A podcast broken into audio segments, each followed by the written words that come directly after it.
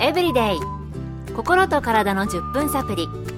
この番組はセブンス・デー・アドベンチスト・キリスト教会がお送りいたします。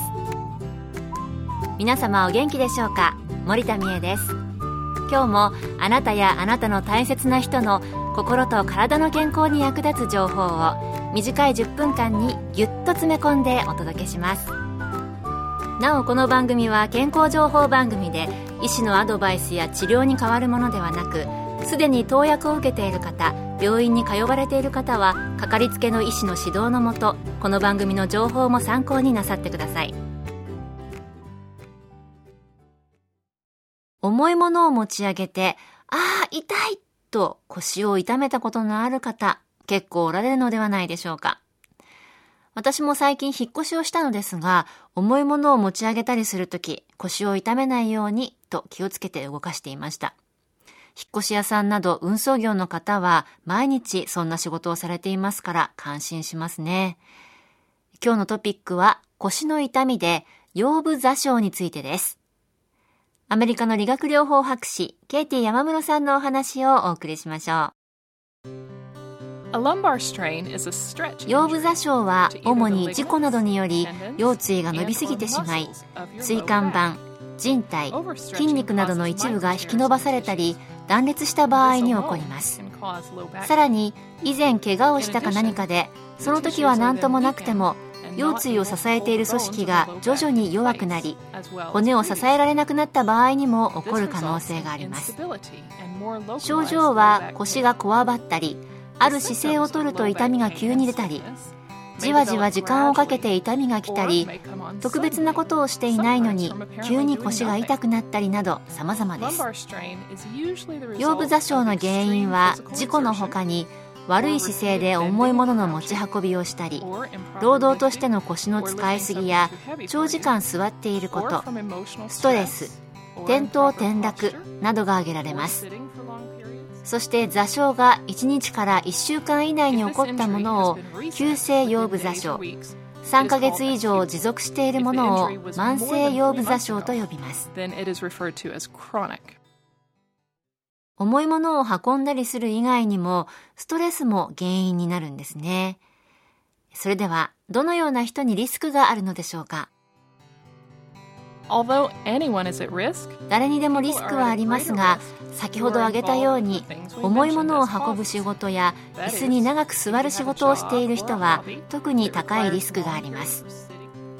年齢では40代が多いのですがどの年代でも起こる可能性があります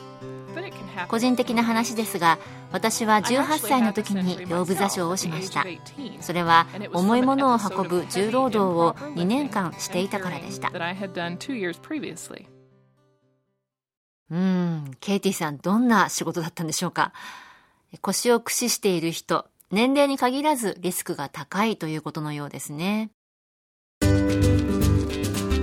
健康エブリデイ。心と体の10分サプリこの番組はセブンス・デ・アドベンチスト・キリスト教会がお送りしています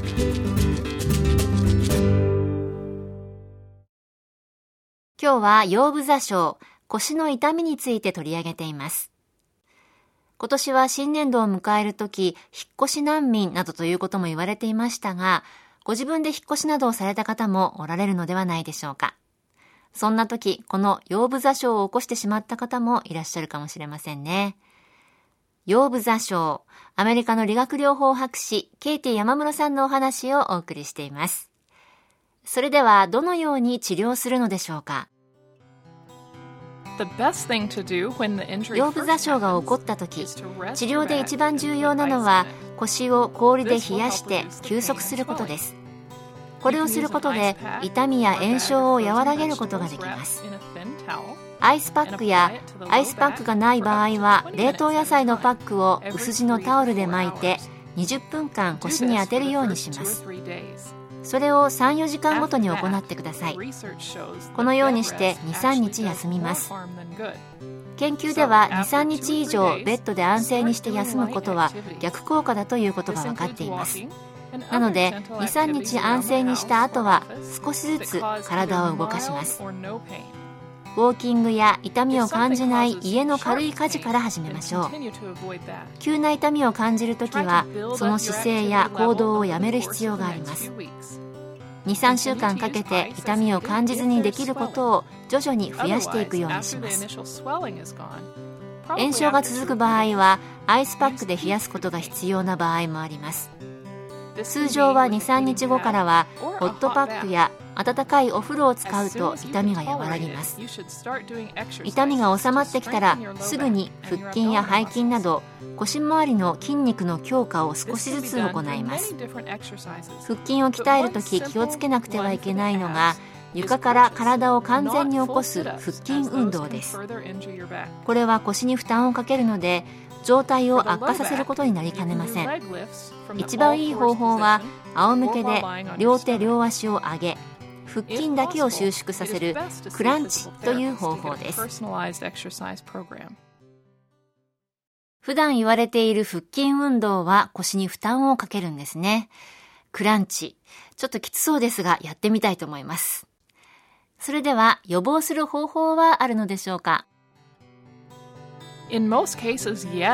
事故以外は予防が可能だと思います。一番重要なのは良い姿勢を保つことです。鉛筆より重い何かを床から持ち上げるとき必ず膝を使ってください。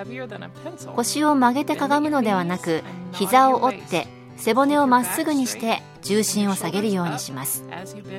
持ち上げるときは背中にではなく足に力がかかるようにしてくださいそして誰かに助けてもらうことに躊躇してはいけません。長い間座っている人は姿勢を良くし20分ごとに体位を変えることを心がけてください。太りすぎている人は体重を減らすこと。体重にかかわらず腹筋と背筋を鍛えること。そしてストレッチをすることが大事です。うつむけで寝る人はなるべく仰向けか抱き枕を使って横向きに寝るようにすると良いでしょう。そして腰に痛みを感じたらすぐにその運動をやめることです。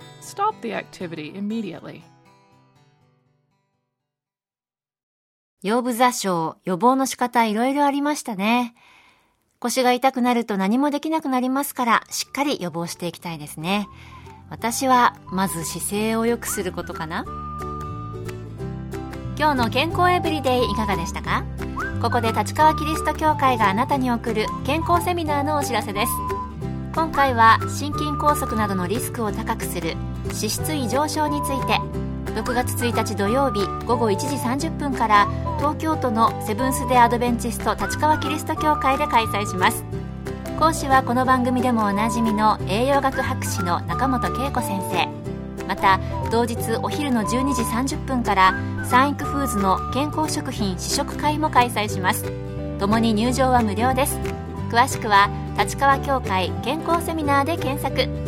また立川以外でも各地の協会で健康セミナーが開催されます。どうぞ番組ブログをご覧ください。